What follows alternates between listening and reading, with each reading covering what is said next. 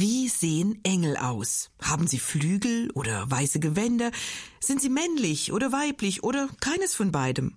Und vor allem, kommen Engel nur in der Bibel vor oder gibt es übernatürliche Begegnungen zwischen Menschen und Engeln auch heute noch?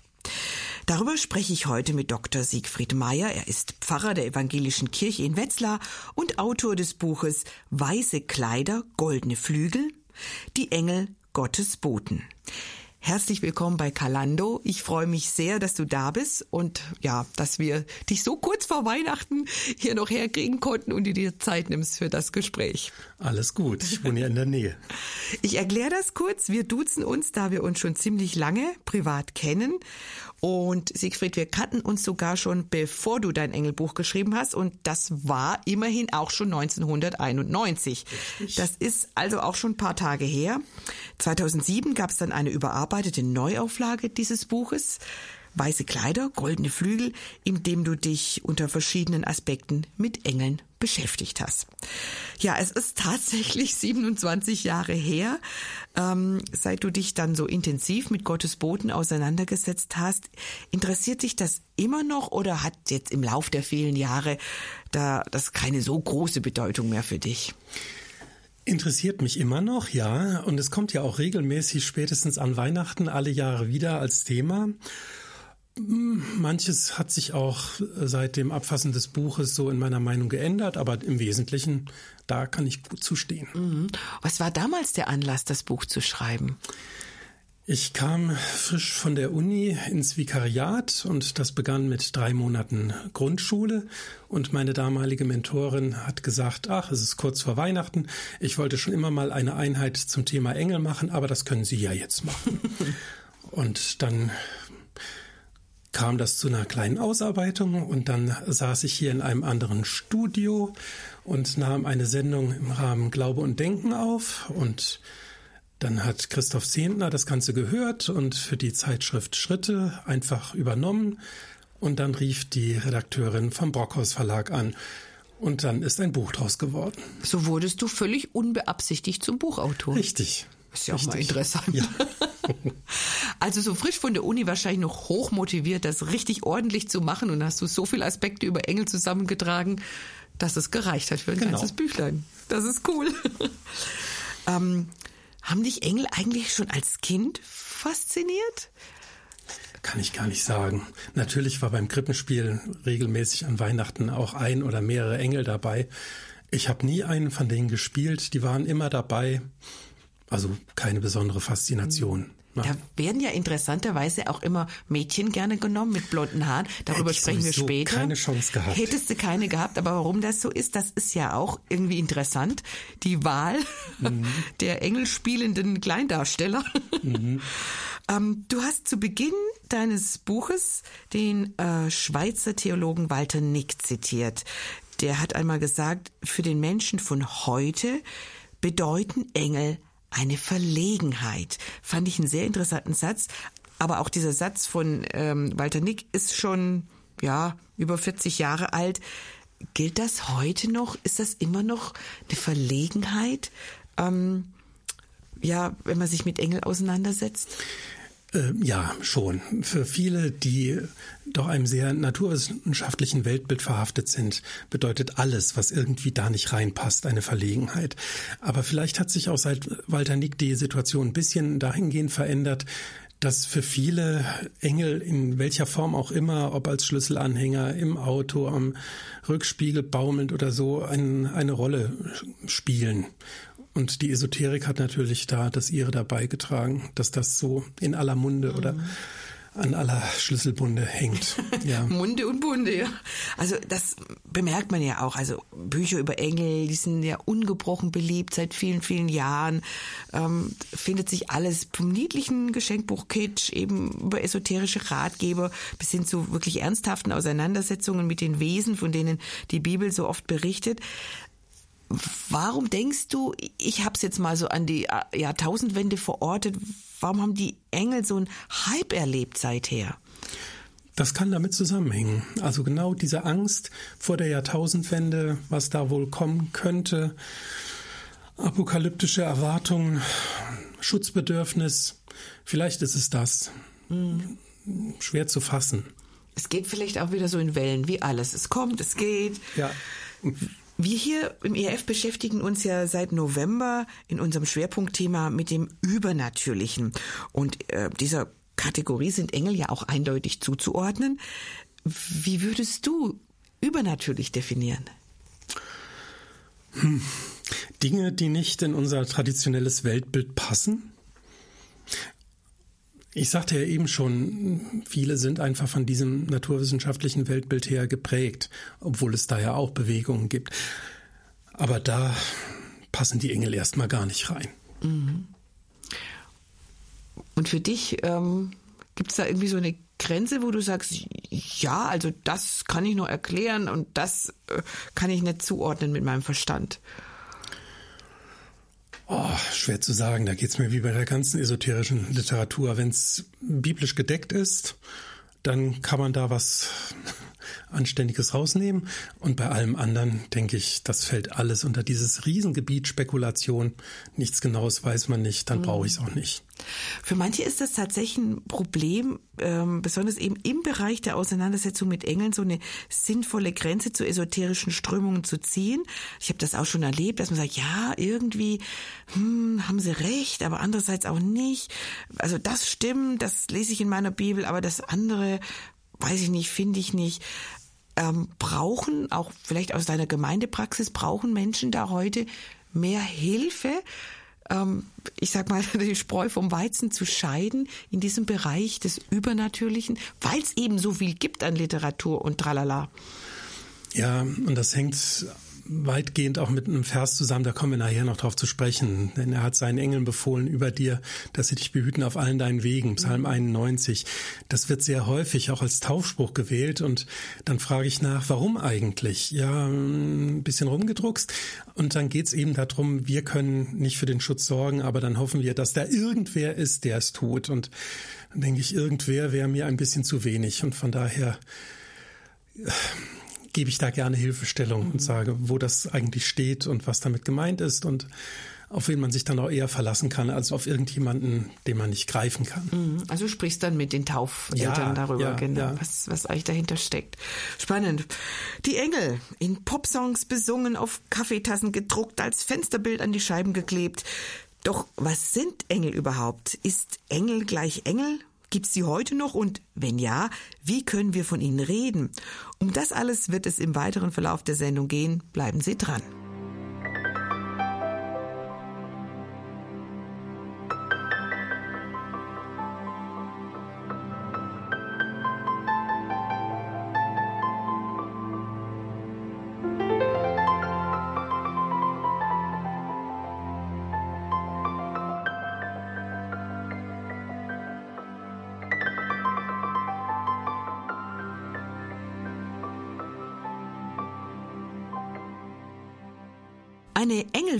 Gibt es in der Bibel nicht.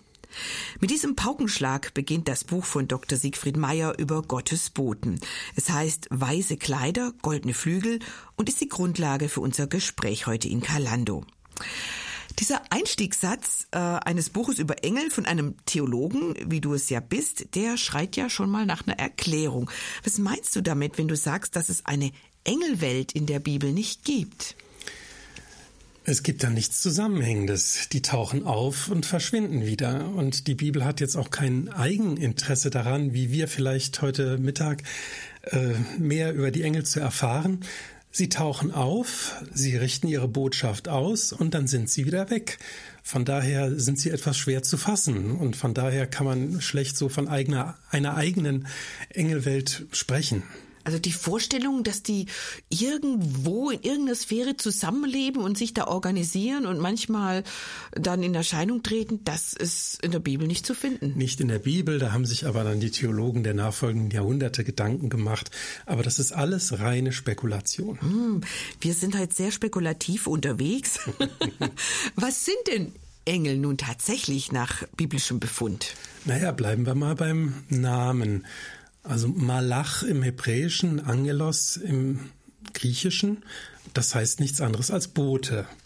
Und der Bote tritt hinter der Botschaft doch ziemlich zurück.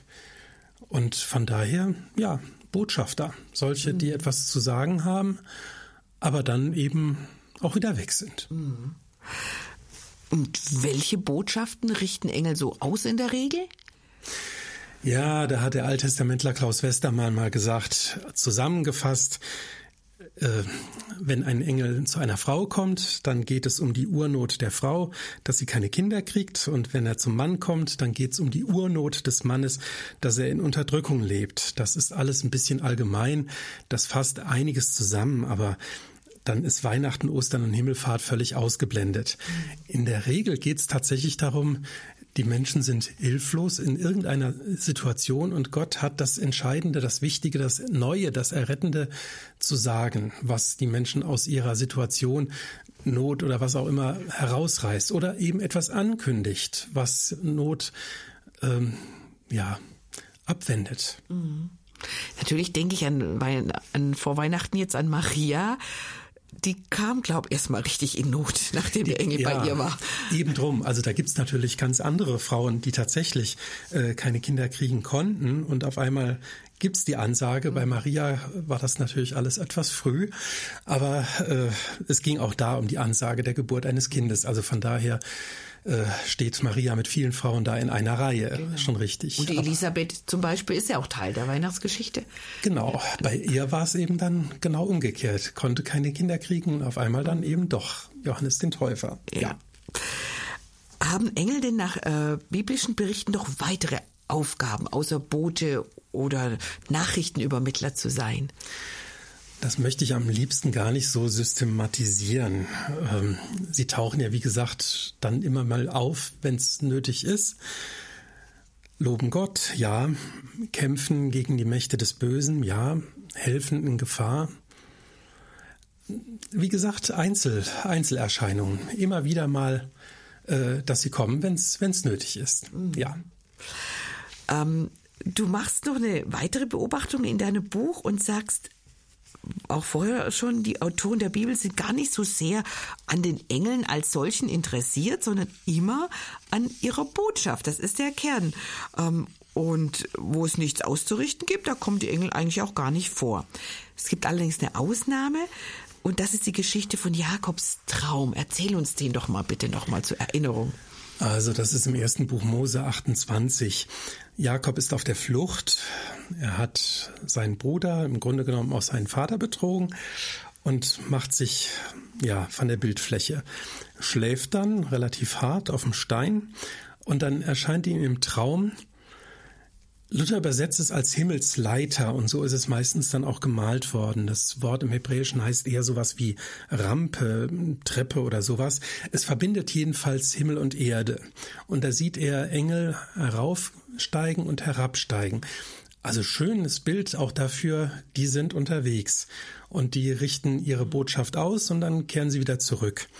Und trotzdem, in dieser Geschichte sind sie reine Nebenfiguren, denn nachdem das geschildert wird, spricht Gott mit Jakob und äh, sagt, dass er bei ihm ist, auch wenn er auf der Flucht ist.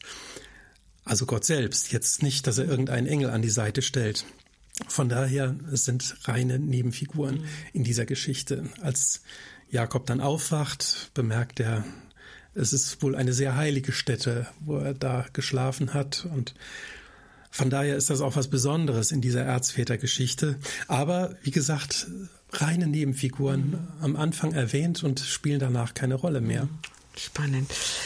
In der Bibel wird ja oft der Terminus Engel des Herrn verwendet. Wer oder was ist das eigentlich genau? Weiß man das? Lässt sich ein bisschen schwer fassen. Bei der Berufung des Mose mit dem brennenden Dornbusch, da heißt es, der Engel des Herrn erschien ihm in diesem Busch. Und dann redet Gott einfach weiter. Also es, man hat so ein bisschen den Eindruck, da wechselt einfach nur der Redner. Es lässt sich einfach schwer fassen. Auch sonst in Richter 13 ist auch eine Ankündigung der Geburt. Da wird auch von dem Engel des Herrn gesprochen. Es ist dann wieder pure Gottesrede, was dann kommt. Also man hat oft den Eindruck, es ist verwechselbar. In der späteren Tradition, also lang, lang danach, hat man den Engel des Herrn gern mit Jesus Christus gleichgesetzt, so nach dem Motto verwechselbar mit Gott, aber eben doch dann wieder halbwegs unterscheidbar. Aber wie gesagt, da weiß man nichts Genaues, da bleiben die Texte auch oft ein bisschen in der Schwebe. Mhm. Und ähm, man merkt einfach, okay, hier ist Gott am Wirken und vielleicht braucht er einfach jemanden, der so menschlich aussieht, dass die ja, die Person, mit denen er spricht, erstmal keine Ahnung haben, wer da überhaupt vor ihnen steht. Mhm. Also jemand in, in menschlicher Gestalt. Ja. Es, es steht ja auch in der Bibel, dass man Gott überhaupt nicht wirklich von Angesicht zu Angesicht ja. anschauen könnte, ohne zu vergehen als Mensch. Ja. Insofern ist das vielleicht so eine Ausdrucksform. Aber es ist äh, ja auch das Spekulation. Ja. Weiße Kleider, goldene Flügel heißt das Buch, das Dr. Siegfried Meyer vor vielen Jahren geschrieben hat. Sie hören vielleicht das Fragezeichen in meiner Stimme, denn auch der Titel, der Buchtitel, ist mit einem Fragezeichen formuliert. Wie sehen sie denn nun eigentlich aus, die Engel? Was sich darüber aus der Bibel erfahren lässt, das klären wir gleich nach der nächsten Musik.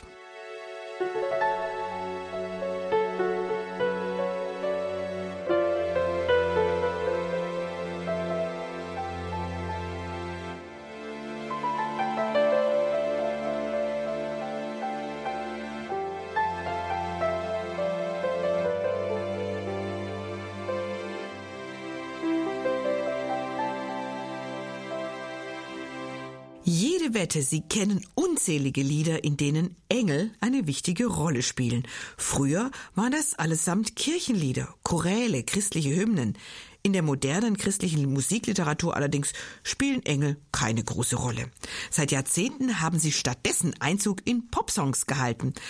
Talking to an Angel ist mir noch so im Ohr von den Eurythmics aus meiner Teenagerzeit oder auch dieser Synthi-Song Send Me an Angel von Real Life habe ich auch noch so vor Ohren.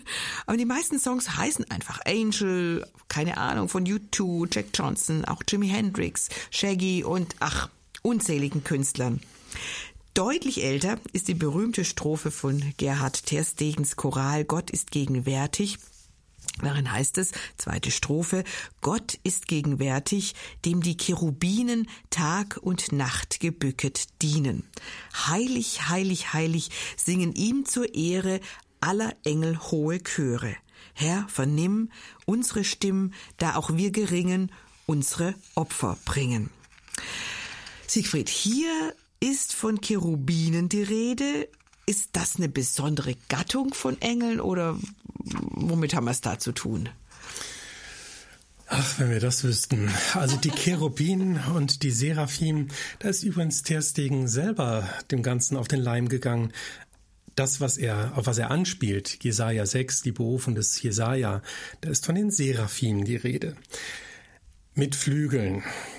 Die Cherubim haben wohl auch Flügel, jedenfalls auf der Darstellung der Bundeslade berühren sie sich mit den Flügeln. Das ist wahrscheinlich der Ausgangspunkt, warum wir bei den Engeln immer an geflügelte Wesen denken, denn sonst wäre das gar nicht nötig, dass die die hätten.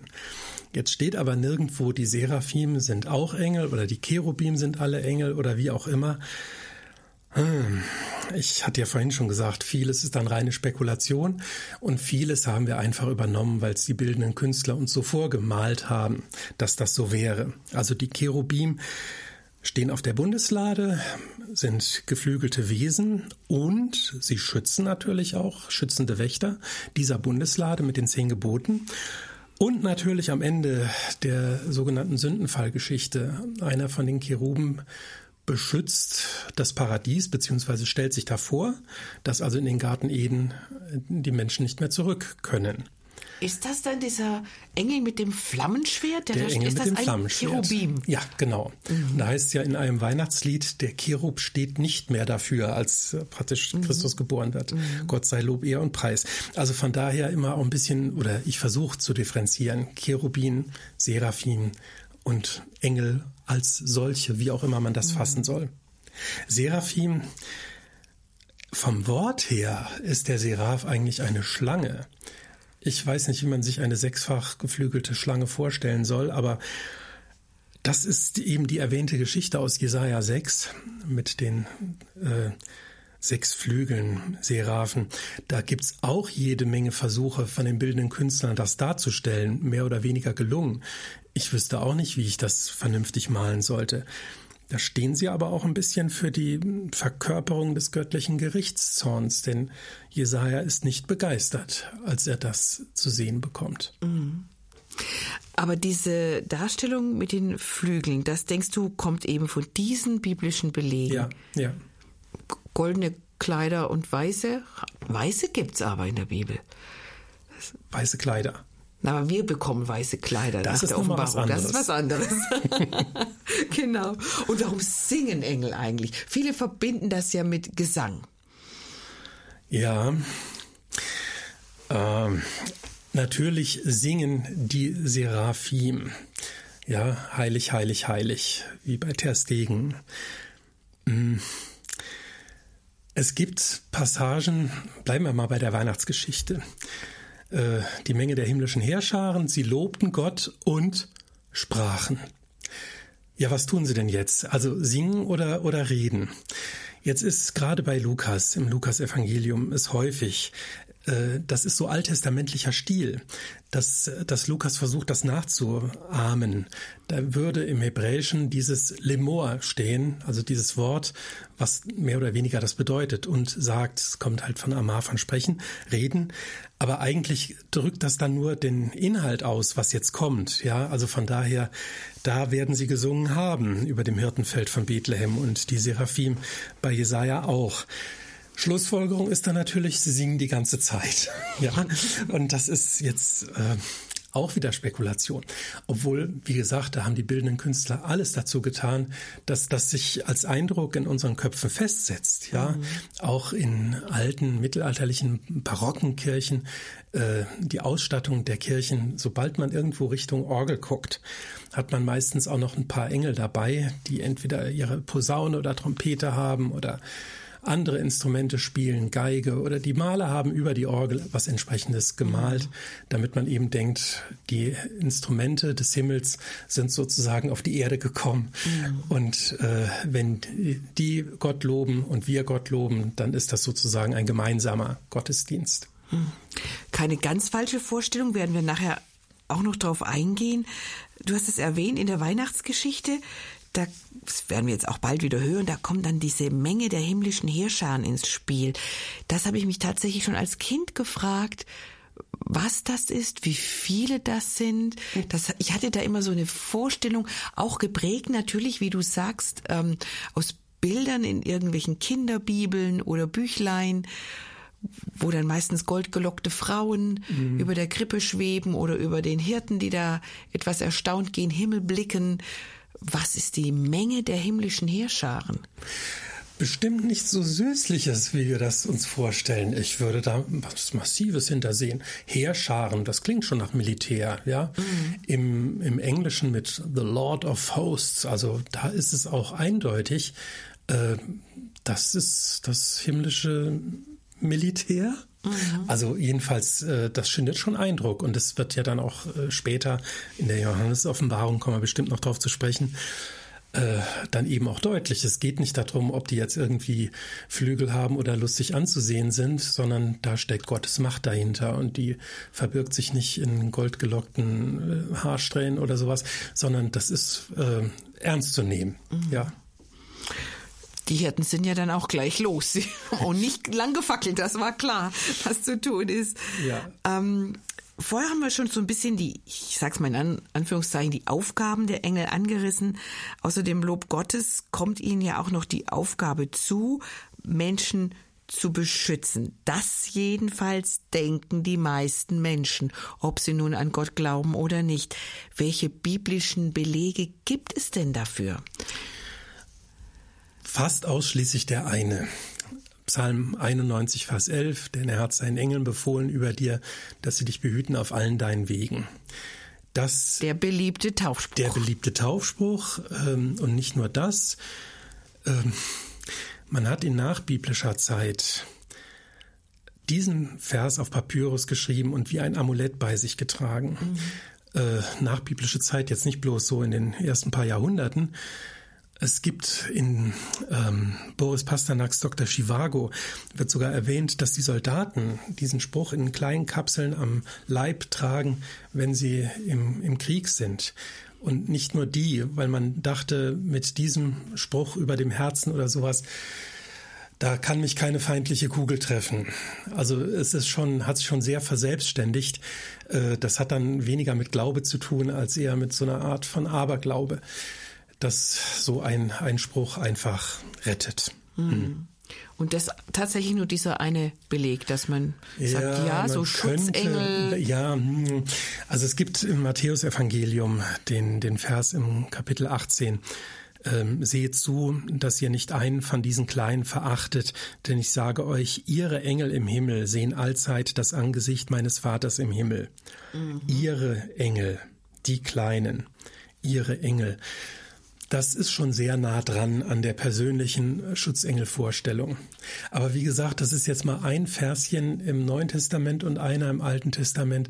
Ob man da jetzt so viel drauf türmen kann, oh, wäre ich doch eher vorsichtig. Mhm. Ich sehe deutlich, dass das so der Ausgangspunkt ist, aber ähm, und ich würde ihn auch gern ernst nehmen, aber es erscheint mir immer ein bisschen mager, um mhm. da äh, so viel drauf zu türmen ähm, Engel sind nur zum Schützen da oder solche Dinge. Hm. Oder jeder ja. hat so seinen persönlichen ja, Schutzengel zugeordnet. Es, es mhm. lenkt auch von Gott ab, ja? ja. Ich konzentriere mich dann eben auf ein Wesen, was zwar so in seine Sphäre gehört, aber wieso denn dann nicht direkt mich auf Gott verlassen und, und mich auf irgendeinen Engel einlassen müssen? Mhm.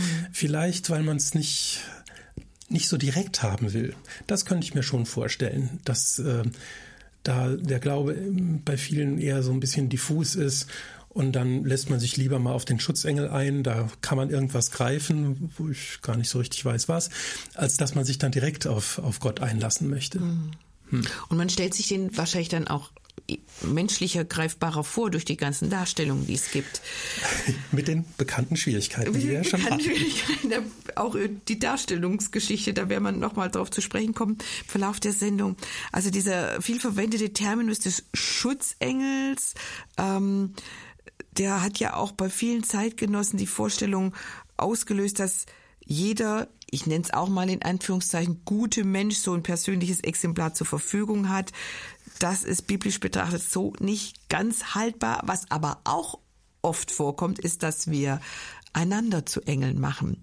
Ich habe das äh, vorher auch, ähm, das fiel mir ein, ich sage das tatsächlich auch manchmal zu jemandem, der mir hilft oder der sich zum Beispiel in einer Behörde ähm, überraschend freundlich und hilfsbereit zeigt. Da habe ich tatsächlich auch schon mal gesagt, Frau so und so, Sie sind ja ein echter Engel. Mm. Also, das war mit einer der Auslöser, das Buch zu schreiben. Ich wollte dem damals als Untertitel geben, Versuch, einen Trend zu korrigieren. Hat mir meine Lektorin aber von abgeraten. ähm, weil mich das einfach so oft beschäftigt hat, äh, dass man sozusagen den Engel wie so eine Hülse nimmt, aber eigentlich einen, einen Menschen meint. Ähm, und einen Menschen zum Engel macht, einen Menschen, der konkret da ist. Man nimmt also die, die Funktion, dass da irgendeiner irgendwas Gutes getan hat und trennt das von der Person des Engels. Jetzt will ich gar nicht so viel über die Person des Engels äh, spekulieren, aber dass ich mir hier anmaße, einen Menschen sozusagen zum Engel zu erklären, würde die Bibel nie machen. Ja, und von mhm. daher würde ich sagen, das lassen wir mal ganz schnell weg, obwohl das so populär geworden ist. Also Rudolf Otto Wiemer in seinem Gedicht, ähm, willst du für mich, soll ich für dich der Engel sein? Da stellen sich mit die Nackenhaare auf, ja. Also das ist, das geht so völlig am biblischen Befund vorbei. Ähm, Menschen sind Menschen und werden nie zu Engeln. Und Engel sind Engel und können von mir aus in menschlicher Erscheinung auftauchen. Aber dann sind sie auch wieder weg, ja. Also diese Verwechselbarkeit, äh, da stehe ich gegen auf. Gut, dann müsste ich mir vielleicht angewöhnen, der netten Dame in der Behörde zu sagen, Sie sind ein sehr hilfsbereiter, netter Mensch. Ja, gerne. Und ihr dafür danken. Ja, aber das ist sehr populär, das ist klar. Ähm, ich denke zum Beispiel auch I Wish I Were an Angel. Das haben einst die Jungs von der Kelly Family getrellert. Angelo, ja, wenn man schon so heißt, ne? Und mhm. Paddy Kelly. Ähm, die Idee, dass Menschen anderen Menschen zu Engel werden, ist zwar charmant, aber jetzt sagen wir es biblisch echt nicht haltbar. Und darüber erfahren wir auch gleich mehr.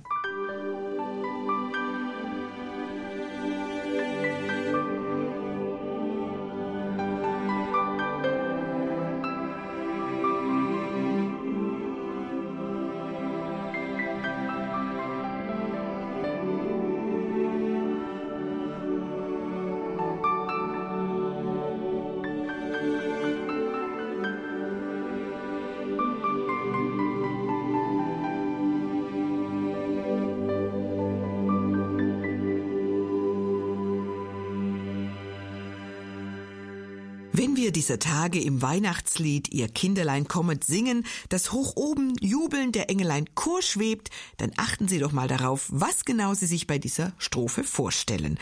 Wohl eher kleine, putzige, kindähnliche Wesen, die über Maria und Josef ein ordentliches Freudenspektakel veranstalten, als furchterregende, herrschaftliche Krieger mit Flammenschwert.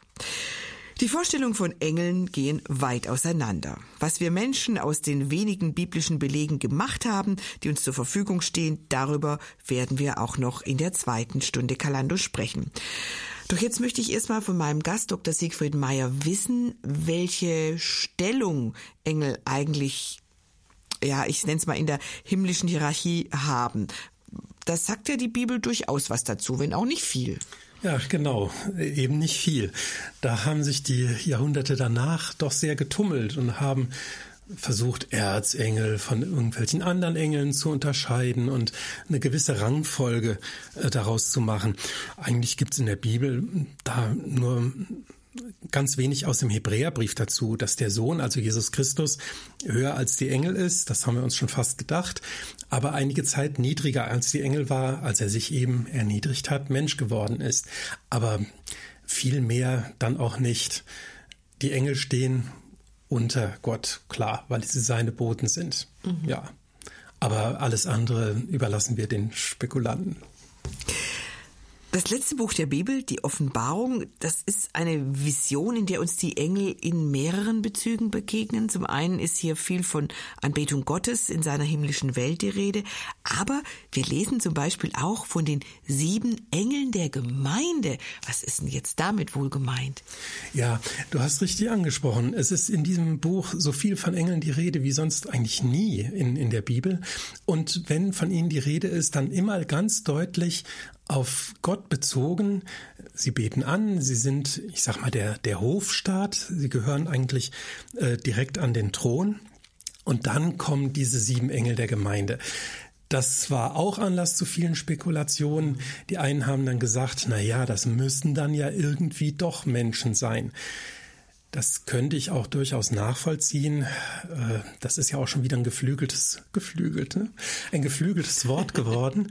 Ähm, wenn man von jemand, der lange in der Gemeinde aktiv war, verstorben ist, so im Nachhinein so ein bisschen wehmütig sagt, ach ja, sie war der Engel der Gemeinde, immer zuverlässig und sowas. Also wie, mhm. wie eine Verkörperung aller guten Seiten, die man sich so denken kann und dann auf eine Person. Aber da hatten wir eben schon von Menschen und Engel, wollen wir eigentlich mal sauber trennen möchte ich jedenfalls gerne machen. Von daher die Vorstellung, dass Christus einen Brief schreibt an irgendjemanden in Ephesus, in Smyrna oder wo diese ganzen sieben Gemeinden sind. Ja gut, das andere wäre genauso schwer vorzustellen, äh, dass er sich da äh, schreibend an einen Engel wendet. Das könnte man ja auch direkt so sagen. Also hat die Forschung auch viel Mühe und Schweiß gekostet. Im Grunde genommen ist man im Moment vorsichtig dabei zu sagen, es ist wohl doch ein, ein Wesen, was sich von den anderen, von den Menschen dort unterscheidet, aber eben stellvertretend wohl für eine Gemeinde steht. Im Buch Daniel ist manchmal vom Völkerengel die Rede und dann gibt's dann den Engel Michael, der dem jüdischen Volk zugeordnet ist, seltsamerweise dann aber auch dem deutschen Volk. Komisch, ne? Wie das so passieren kann. Mhm. Ähm, Engel der, der deutsche Michel. Ja, genau. Mhm. Ähm, also die Engel der Gemeinde, ich würde sie eher bei Gott im himmlischen Hofstaat verorten, auch wenn es wirklich seltsam klingt und so sonst auch in der ganzen Bibel nicht vorkommt. Mhm. Der Engel der Gemeinde. Ja, aber wie gesagt, ich halte mich immer gerne von Spekulationen fern. Von daher würde ich sagen, wenn so viel von Engeln in der Offenbarung die Rede ist, ähm, die eindeutig eben keine Menschen sind, warum soll es dann ausgerechnet dieser eine hier sein oder von mir aus diese sieben? Mhm. Da, du hast ja gerade den ähm, Michael erwähnt, den, der ist namentlich genannt, auch in der Offenbarung. Dann müssen wir das Augenmerk auch auf Engel als Kämpfer legen. Michael mhm. wird er als Kämpfer genannt. Weiß man sonst was über ihn? Eben, dass er im Buch Daniel auftaucht und dass er in der Johannes-Offenbarung auftaucht. Und ähm, im Judasbrief, glaube ich, auch noch. Ja. Also, es sagt ja auch, das ist, ist an keine Zeit gebunden. Äh, ja, Nicht aber wir, es wäre ein sehr alter England. Es wäre aber, äh, oder es, es kommt relativ selten vor, dieses namentliche Nennen, also dass ein Engel einen Namen trägt.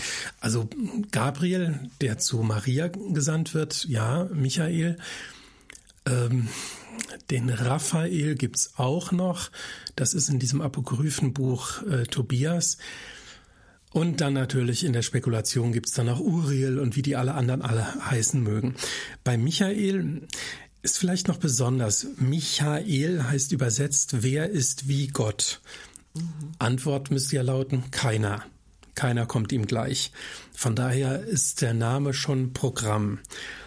Und dass er jetzt gerade in der Johannes-Offenbarung als der Anführer der Engel im Kampf geschildert wird, das hat ihm auch eine Menge Nachwirkung in der bildenden Kunst, in der Musik eingebracht. Und natürlich die vielen, vielen Michaels auf dieser Welt haben also damit einen Namenspatron bekommen, äh, der unbeschreiblich groß ist. Mhm. Und das gibt's wirklich viele, habe ich auch gerade gedacht. Das ist ein derart populärer Name, Michael. Ja, unser Mittlerer heißt auch so. Abschließende Frage für diese Stunde. Ist, glaube ich, ein bisschen schwierig. Existieren denn sowas wie Maßstäbe, wie Engel erfahren werden können? Ich nein. weiß, schwierig. Würde ich, kurze Antwort, nein. nein. Kurze Antwort, nein. Ja. man so, man so. Wir bleiben viel im Spekulativen. Ich habe den Eindruck, ähm, was, dass man vielleicht sagen kann, dass Gott einfach vielleicht auch nicht möchte, dass man ihm in dieser Beziehung allzu sehr in die Karten schaut. Ja, vielleicht. Rund um Weihnachten haben sie trotzdem Hochkonjunktur, die Engel, und sie werden getöpfert und ausgeschnitten und geschnitzt, geknetet, aufgefädelt, genäht, gebacken, gemalt, gefaltet und aus Brennholz montiert. Es gibt keine Version, in der nicht Engel vorkommen. Grund genug, sich auch einmal ausführlicher mit diesen übernatürlichen Wesen auseinanderzusetzen. Bleiben Sie dran.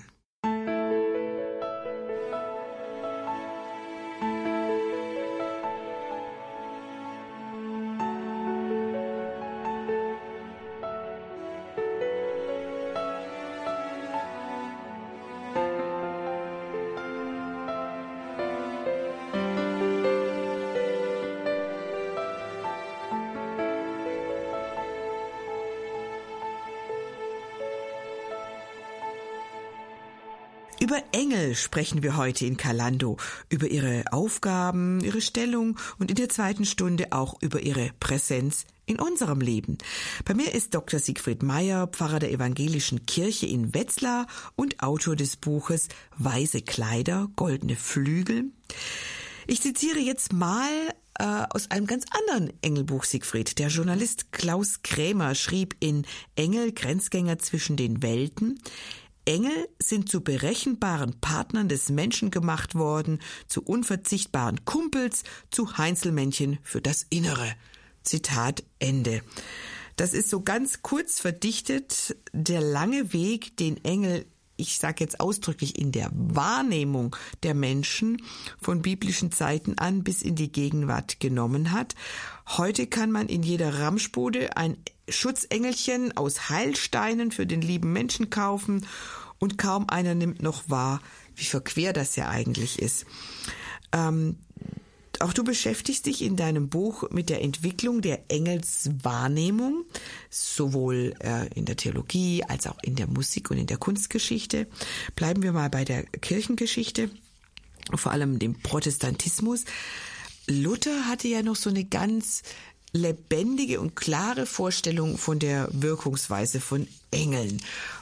Ich denke an den Abendsegen, an den Morgensegen. Was, was war bei Luther da noch so präsent?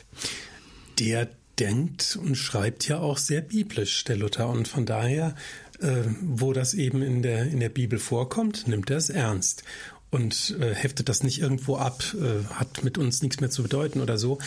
Natürlich klebt Luther da auch ein bisschen an dem Psalm 91, gerade bei dem äh, Morgen- und Abendsegen, dein heiliger Engel sei mit mir, dass der böse Feind keine Macht an mir finde.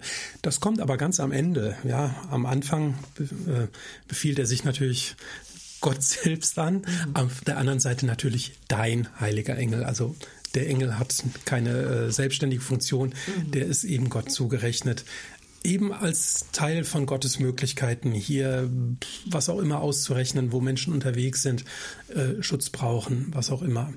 Also von daher, ähm, Luther lebt das, was er da findet und die Engel wie die anderen sind mehr oder weniger seine Zeitgenossen. Also die mit, mit denen kann man leben und arbeiten und sich eben auch sagen lassen. Das ist ja dann auch äh, in vielen Luther-Predigten, Luther-Schriften. Wenn es um die Engel geht, dann geht es nicht um die Engel, sondern was sie eben zu sagen haben. Also dann wird die Weihnachtsbotschaft anhand der Engelsbotschaft entfaltet. Oder eben auch, wenn der Engel zu Maria kommt, dann steht nicht der Engel und auch, ja, auch, auch Maria im Vordergrund, aber dann im Wesentlichen das, um was es dann geht, mhm. was der Engel sagt. Aber er würde ihn dann nie rausstreichen, weil der Engel ist biblisch. Ja. Also von daher steht er mittendrin. Der gehört dazu. Ja. Aber von der ich sag mal, Engelgläubigkeit, in dem Sinne kann man bei Luther nicht sprechen, weil er den Bezug immer herstellt. Richtig, also mhm. er spekuliert eben auch nicht rum, aber ihm ist es eben klar, da steht was vom Engel, also hat ein Engel das auch gemacht. Mhm. Punkt. Hat er mit Engeln gesprochen, also sie angesprochen? Nee, nein. Mhm. Ähm, hat Luthers Verständnis, habe ich mich so gefragt beim Überlegen, vielleicht auch so den Grundstock gelegt für diese ganzen Schutzengelchen, die jetzt heutzutage eben an den Autorückspiegel bammeln, die du am Anfang erwähnt oh, hast? Nein, also wenn überhaupt, dann ist das die Wirkungsgeschichte von diesem Psalm 91, der sich ja. eben immer weiter fortgesetzt hat und wo Luther eben auch ein winziges kleines Stückchen in dieser Überlieferungsgeschichte ist, aber jetzt nicht, äh, dass er das angeregt hätte oder sowas. Ich vermute mal, er hätte die von den Rückspiegeln abgerissen und gesagt, mhm. ihr setzt euer Vertrauen auf Menschenwerk oder sowas, mhm. ja, auf Sichtbares und nicht auf Unsichtbares. Also da kann man den Luther jetzt wirklich nicht für verantwortlich machen. Wird jetzt freigesprochen von. In der Barockzeit, da hatten die Engel ja vor allem in der bildenden Kunst Hochkonjunktur und darauf werden wir auch noch zu sprechen kommen. Mich würde jetzt mal interessieren, wie dieser Hype in der Barockzeit damals zunächst mal theologisch begründet war. Warum sind die an allen Ecken und Enden aufgetaucht? Posaune blasend und Harfe spielend und ach, keine Ahnung, wenn jemand äh, wenn irgendwo eine Szene, eine biblische dargestellt war, als schmückendes Beiwerk rundherum. Ja, äh, vorwiegend in Kirchen natürlich oder auf Gemälden, die biblische Szenen darstellen. Da einerseits, weil sie sich einfach anbieten, äh, sie symbolisieren einen Teil der himmlischen Welt. Das ist bei Gemälden vielleicht auch nicht so deutlich jeweils zu machen, aber in Kirchen, in Barockkirchen sehr deutlich. Ähm, gerade je höher man guckt in den Barockkirchen, dann tauchen äh, Engel auf einmal gehäuft auf. Und je nachdem, wie Architekt oder Stuckateur oder wer auch immer für die Innenausgestaltung verantwortlich zeichnete, dann gehen Dinge ineinander über. Dann sind auf den Orgeln schon pausbäckige Engel drauf, die Instrumente spielen. Und wenn man Glück hat, äh, wird das praktisch in der Bemalung oberhalb der Orgel fortgeführt, dass dann ähnliche Engel auftauchen mit ganz anderen Instrumenten ähm, und viele, die einfach singen.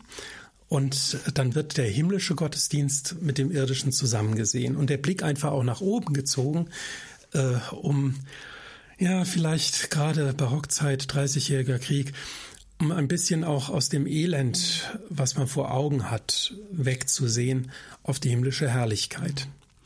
Ist das denn eine ähm, korrekte Vorstellung zu sagen, wenn wir hier unten auf der Erde Gottesdienst feiern, klinken wir uns in gewissem Sinne einfach in diese immerwährende Anbetung der Engel Gottes vor Gottes Thron mit ein, dass wir gemeinsam Gottesdienst feiern? Ist eigentlich schon von Anfang an, man kann sogar sagen, in der Bibel drin. Äh, der, der Ruf der Seraphim heilig, heilig, heilig wird ja später in der Johannesoffenbarung aufgenommen und äh, es gibt kein Buch der Bibel, was so liturgisch gottesdienstlich denkt wie die Johannesoffenbarung, wo viele Stücke nahtlos auch in unseren Gottesdienst äh, übergegangen sind. Mhm. Und äh, von daher, es geht auch in, selbst in der, in der bildenden Kunst werden manchmal im Kloster Altenberg zum Beispiel gibt's da ein entsprechendes Fresko. Da ist einfach auch noch Platz für die Menschen, wo schon Engel sitzen oder stehen und Gott anbeten, damit eben deutlich wird, äh, unser Gottesdienst schließt sich eben nahtlos mhm. an den himmlischen Gottesdienst an. Mhm. Ja. Wir wandern mal ein bisschen weiter äh, in der Geschichte der Theologie in die Zeit der Aufklärung. Und da hast du viel über den Theologen Friedrich Schleiermacher nachgedacht, der als Kirchenvater des 19. Jahrhunderts bezeichnet wird. Was hat er über Engel gedacht und gelehrt? Relativ wenig, also wenig Substanzielles. Er ist auf der einen Seite nicht an an den Dingen interessiert, die vorige Generation noch äh, wichtig und wertvoll waren. Mhm. Jetzt ist er aber natürlich gezwungen, über die Engel etwas zu sagen, weil sie eben in der Bibel vorkommen. Und er nimmt auch wahr, dass es in der persönlichen Frömmigkeit äh, Engel eine große Rolle spielen. Also er kommt um die ganze Sache nicht drumherum, aber man wird den Eindruck nicht los, er er flüchtet sich ein bisschen aus der Sache raus. Er sagt, Engeloffenbarungen sind ja heute nicht mehr zu erwarten. Setzt er einfach so fest, weil es ihm wohl so geht. Mhm. Und er denkt so als aufgeklärter Mensch, äh, ist das halt so. Mhm. Und von daher wirft er das einfach so in den Raum und meint dann, sie kommen in der Bibel vor, gut, ja, also kann man den persönlichen Gebrauch gestatten. Und er sagt dann fast wie in so einer Klammer, bei den Kindern sollte man das sowieso machen, ja, aber wenn die Kinder erstmal groß sind, dann ticken die genauso wie, wie ich und dann äh, verlieren die das auch. Und natürlich die liturgischen Gebräuche, wie er sie nennt. Also im, im Gottesdienst kommen sie halt auch vor und dann sollen sie da halt auch vorkommen. Aber er, Schleiermacher, ist jetzt nicht so ein großer Fan davon. Mhm. Aber dadurch wurde er natürlich extrem einflussreich, weil er Dinge aufgeschrieben hat, die andere längst schon gedacht haben. Und das setzte sich dann im 19. Jahrhundert fort. Auf der einen Seite tolle große Bilder mit großen Schutzengeln, sehr süßlich.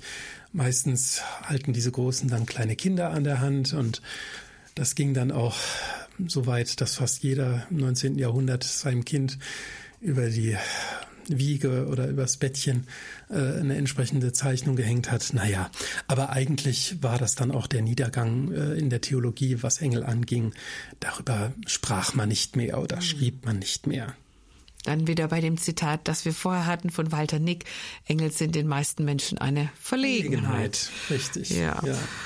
Äh, wenn wir jetzt noch das letzte Jahrhundert in den Fokus nehmen, da sind wir ja schon fast, landen wir bei den prägenden Theologen, dann ist Karl Barth zu nennen, Rudolf Bultmann. Ich frage mal so platt, was bleibt denn unter deren theologischem Einfluss noch von Engeln übrig?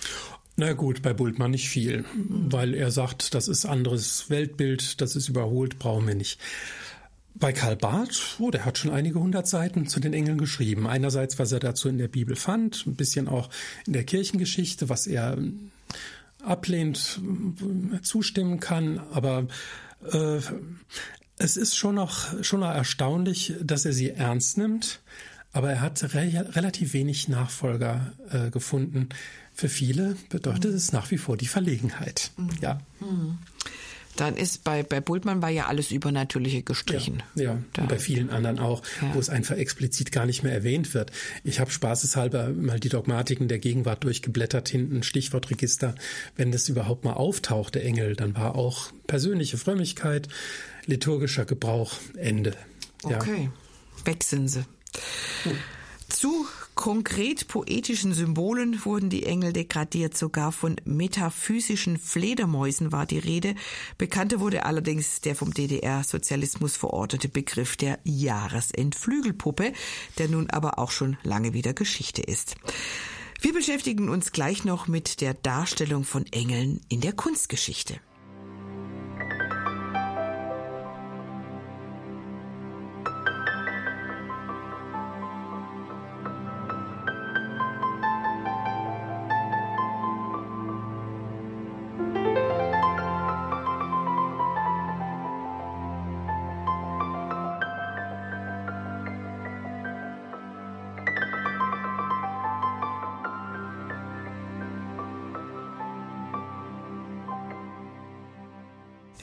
Dem Übernatürlichen annähern möchte, der kommt um eine Beschäftigung mit den Engeln eigentlich nicht herum.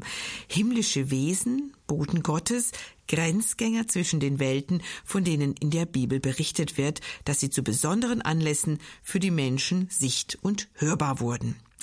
Auch in nachbiblischen Zeiten waren die Künstler aller Epochen bemüht, den Menschen eine Vorstellung von Engeln zu übermitteln, in ihren Bildern und Skulpturen, aber auch in der Musik.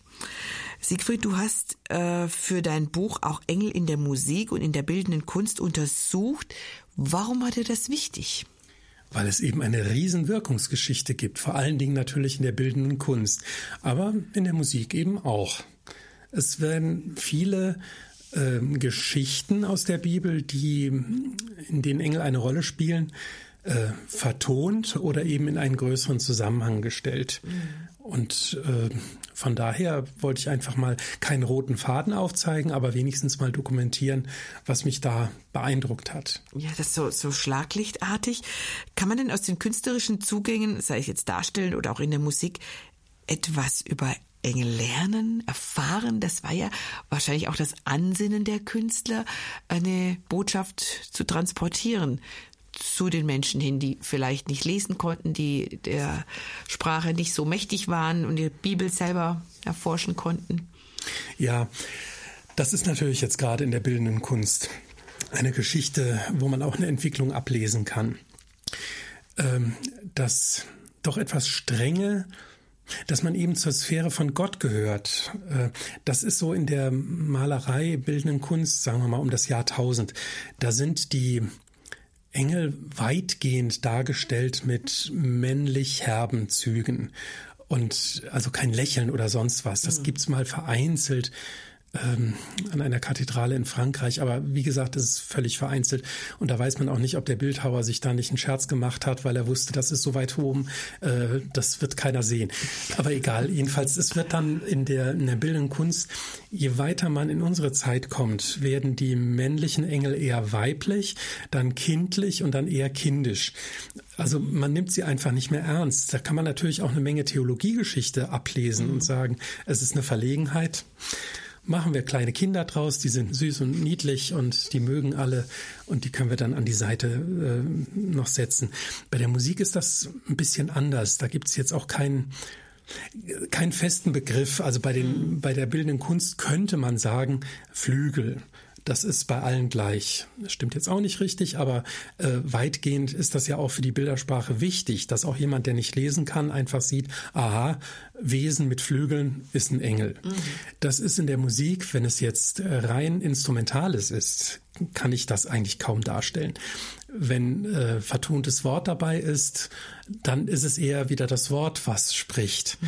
Gibt natürlich auch Ausnahmen, instrumentale Ausnahmen, die nutzen dann, ich nehme mal nur als Beispiel, Paul Hindemith, Mattes der Maler, äh, ein Choral am Beginn dieser Oper oder dieser Symphonie. Da weiß man auch, aha, es geht um die Engel und der erste Satz dieser Symphonie heißt auch Engelskonzert. Ähm, bei Olivier Messiaen gibt es eine ähm, neunteilige Folge für Orgel über die Geburt Christi. Da spielen die Engel natürlich auch eine Rolle. Aber eben, das ist rein instrumental. Da hat man aber den Eindruck, die kommen vom Himmel und dann ist eine Menge los und dann ziehen sie sich wieder ins Gewölbe der Kathedrale zurück und sind eben nicht mehr da. Das ist dann Tonmalerei. Da ist das Wort ja auch wieder drin. Äh, in der bildenden Kunst geht sowas viel einfacher. Mhm. Musik ist, ist ein schweres Thema, da fange ich jetzt mal kurz nochmal mit an. Ähm, du schreibst, im Gegensatz zur bildenden Kunst gibt es in der Musik keinerlei geprägte Vorstellung, hast du jetzt auch gesagt, wie man Engel musikalisch abzubilden hat. Ist klar. Dennoch wurde das ja genau in früheren Jahrhunderten immer wieder versucht. Du beschäftigst dich in deinem Buch ziemlich ausführlich mit der Kantate von Johann Sebastian Bach zum Michaelistag. Geschrieben hat er sie äh, 1726. Was ist daran für dich an dieser Bach-Kantate so besonders? Es gibt vier, vier Kantaten zum Michaelistag. Ähm, die eine, äh, bleibt die Engel, bleibt bei mir, ist vielleicht ein bisschen, ähm, fällt raus, weil sie so, so deutlich auch die Texte setzt. Die anderen vertonen mehr oder weniger Offenbarung 12, also den Kampf von dem Erzengel Michael. Das ist der Bezug zum Michaelistag. Ähm, man kann so ein bisschen beobachten, wenn Bach es feierlich und festlich macht, dann sind Trompeten und Pauken dabei. Weihnachtsoratorium, klar. Ostern auch. Aber eben auch an Michaelis, also ein Fest, was Bach sehr hoch schätzt und dafür eben das komplette Instrumentarium aufführt, was richtig, äh, hätte fast gesagt, Rambazamba macht. Also richtig äh, großes Orchester und laut. Und mit der Trompete sagen wir mal, so halb wie die Posaune, dann eben auch das Instrument, äh, was dann den Engeln gerne zugeschrieben wird. Das ist dann auch wieder ein gewisses Abbilden daran. Aber der, der Tenor der ganzen Kantate, bleibt ihr Engel, bleibt bei mir, hat ein bisschen was von der Bachzeit drohen die Engel ähm, zu ent, entgehen. Äh, da sind auch schon die Theologen mehr oder weniger ratlos. Und bei Bach hat man so den Eindruck, so nach dem Motto, das geht aber nicht. Mhm. Sie sind biblisch und deswegen vertone ich jetzt genau das, vielleicht sogar das Anstößigste, äh, dass sie äh, Kämpfer Gottes sind, himmlische Heerscharen uns zu gut, hätte Bach und hätte auch Luther gesagt. Ja, das geschieht für uns und von daher muss das sehr laut äh, musiziert werden, damit wir es auch verstehen. Mhm. Das was Besonderes ist. Also es ist ein musikalischer Appell, vielleicht sogar was, was wie ein Hilferuf. Auch, aber auch, dass es eben die Zuhörer verstehen. Mhm. Ja, Gott hat seine Möglichkeiten und wer sind wir, dass wir die von vornherein ausschalten und sagen, ach Engel, wozu? Mhm. Ich habe vorher schon erwähnt, dass seit etlichen Jahren schon wieder eifrig von Engeln gesungen wird, allerdings gar nicht im christlichen Kontext. Das fand ich interessant. Nicht in den modernen Anbetungsliedern oder Chorwerken, sondern in der Popmusik. Wie ist denn das zu beurteilen? Gut, bei der Popmusik würde ich mal sagen, 98 Prozent, wenn da von Engeln die Rede ist, ist das, was wir vorhin schon hatten, äh, du süßer Engel, also praktisch Liebeslied, mhm. Kosewort. Ein geliebter Mensch ist gemeint. Genau. Mhm. Es gibt dann aber auch Robbie Williams, Angels, ähm, da hat man schon den Eindruck, ja, es geht auch um die Engel. Also jetzt kein Liebeslied, aber eher dann in der Richtung, dass da wieder viel Spekulatives drin ist. Er wirft dieses Wort sozusagen rein, Angel, Engel, und jeder denkt sich, ach ja, geflügeltes Wesen, irgendwie was mit Gott zu tun oder sowas. Aber dann legt er noch eine Menge andere Sachen da mit rein. Ähm, ach, dass Engel sich irgendwie ihre Flügel erst noch verdienen müssen oder sowas. Also das ist dann auch alles sehr abgedreht. Ähm, aber es es sind jede Menge, jede Menge Lieder im, im Bereich der Popmusik, die mhm. eben auch mit dem Begriff spielen. Vielleicht auch, weil sie sich nicht trauen, Gott zu sagen und von daher so eins der Wesen ansprechen, die äh, mit Gott in, in, Kontakt stehen, weil das ja auch immer was, ja, was sehr äh, Interessantes ist. Mhm. Wesen aus der göttlichen Sphäre. Und äh, aber wie gesagt, vieles, vieles mit Spekulationen dann behaftet. Mhm. Wir haben heute eine spekulative Sendung. Aber das ist, finde ich, sehr spannend, sich da mal eingehend damit zu beschäftigen. Wir kommen gleich mal zur Kunstgeschichte, haben das schon gehört. Die Malerei hat unser Bild von Engeln nachhaltig geprägt, was uns über Jahrhunderte von bildenden Künstlern präsentiert wurde. Und das, äh, ja, nehmen wir gleich noch etwas genauer unter die Lupe.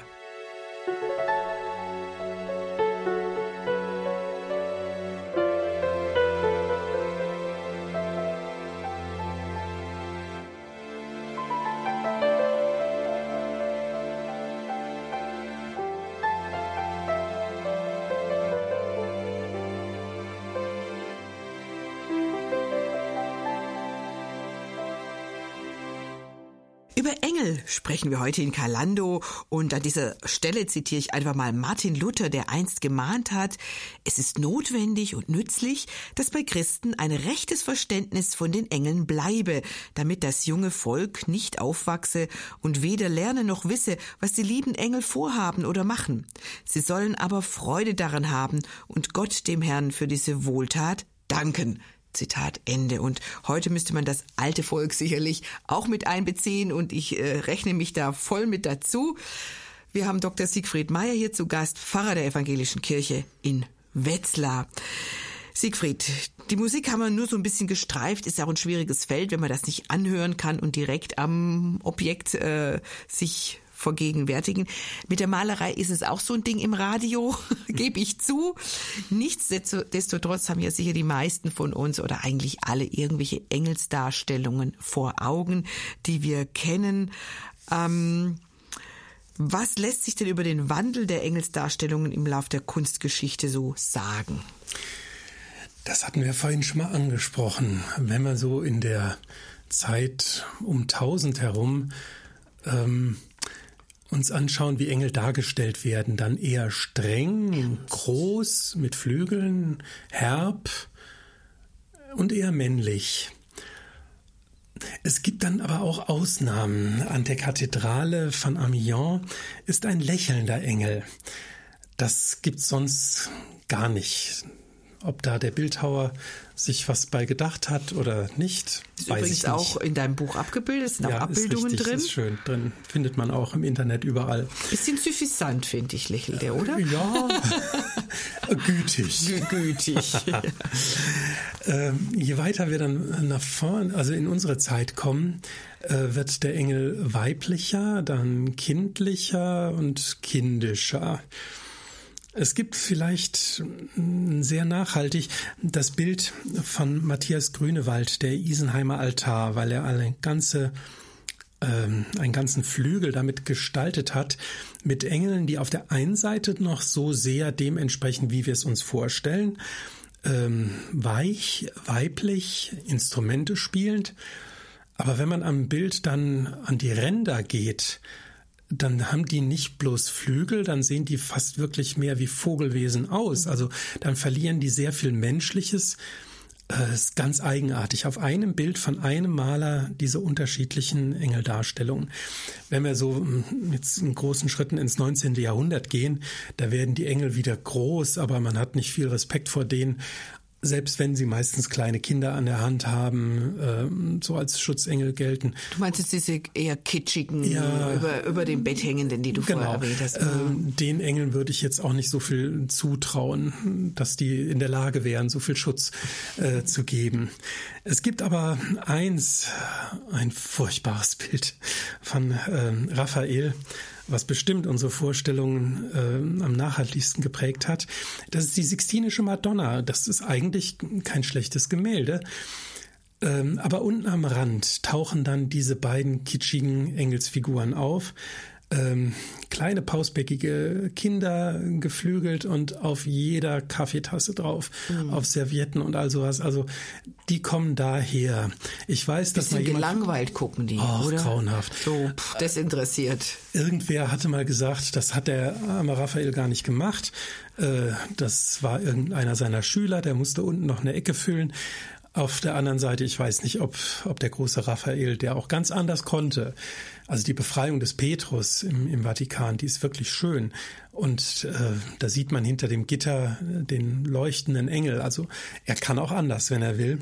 Aber da hat er echt was angerichtet mit Furchtbar. den beiden. Also diese beiden wahrscheinlich klar. nach oben guckenden mit ihren, mit ihren Flügeln.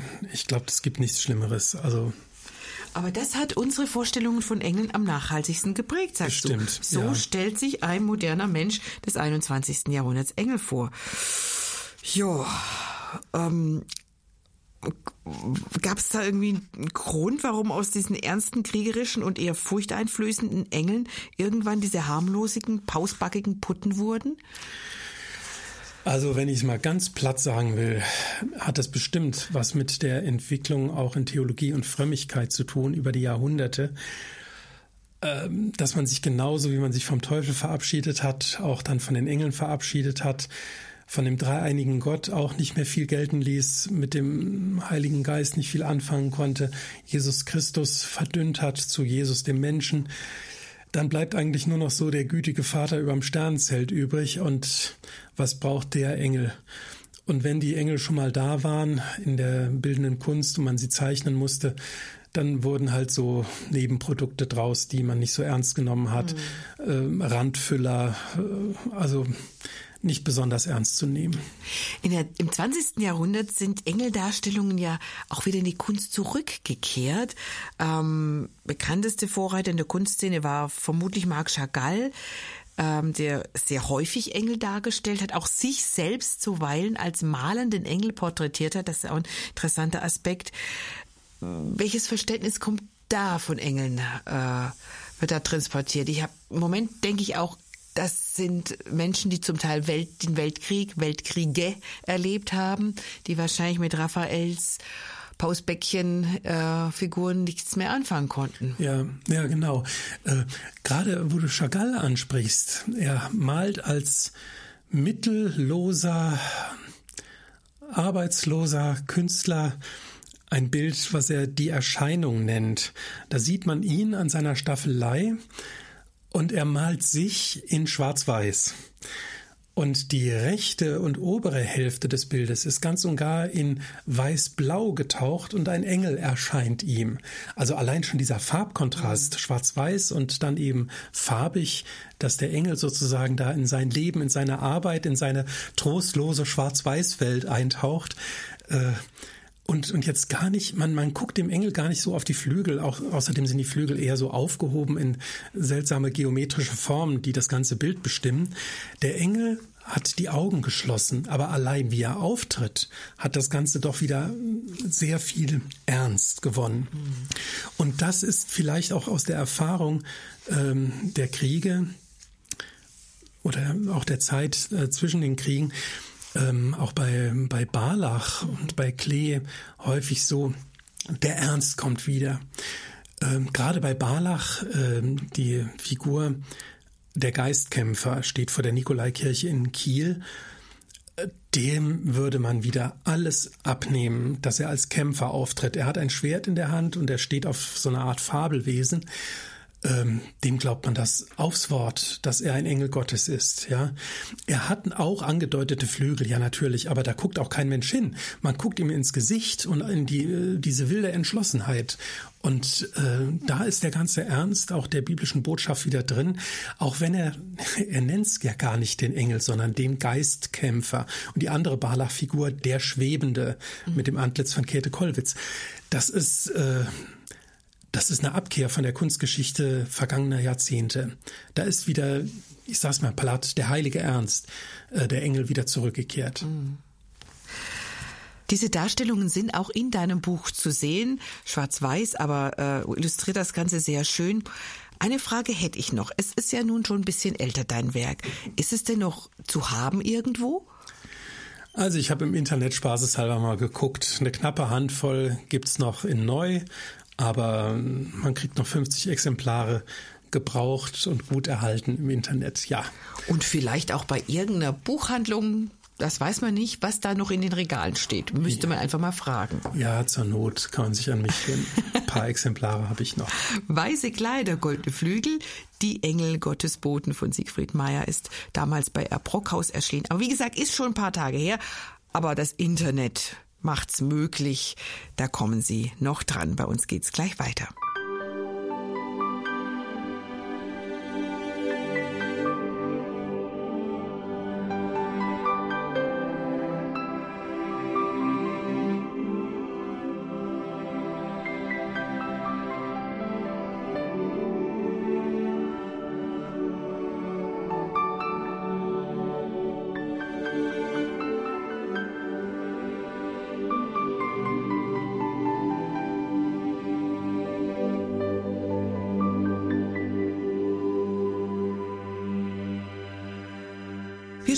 Heute in Kalando über Engel und haben diese doch immer noch recht rätselhaften Wesen aus einer anderen Sphäre nun von vielen Seiten beleuchtet.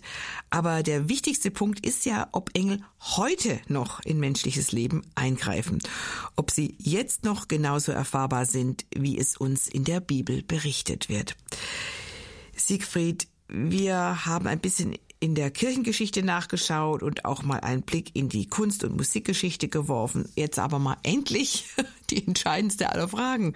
Kann man Engel heute noch erfahren? Ich würde das noch nicht mal als die entscheidendste aller Fragen bezeichnen. Äh, wenn eine Engelerfahrung eine Gotteserfahrung ist, dann ist mir letztlich egal, wer da gerade geholfen hat. Ähm, es sind sehr viele Berichte über Engelerfahrungen auch im Umlauf. Bei Erfahrungen ist immer schwierig, weil die hat jemand persönlich gemacht und die ist nicht übertragbar. Ähm, vieles lässt sich nachprüfen. Fritz Pawelzig hat damals auch ein, ein Buch geschrieben, wo so eine Geschichte drin vorkam. Äh, da war ich sehr beeindruckt und dachte, da kann man wirklich auch im Nachhinein mal nachfragen, ist das, ist das so geschehen, weil sich auch Zeugen finden lassen würden, die das bestätigen lassen würden. Aber bei vielen anderen einer hat es gemacht, einer hat diese Erfahrung gemacht und ich kann sagen, ja, kann sein, kann auch nicht sein. So sind wir Menschen halt gestrickt. Was wir nicht selbst erlebt haben, ist erstmal nicht passiert. Im Grunde ist es natürlich eine Interpretationsfrage, ob ich zum Beispiel nach einer gut überstandenen Autofahrt sage, dass mich ein Engel bewacht oder beschützt hat, oder einfach denke, no, ich bin eben ein guter Autofahrer ich kann geistesgegenwärtig reagieren. Ähm, das ist ja auch ein Bereich, der ein bisschen schwammig ist.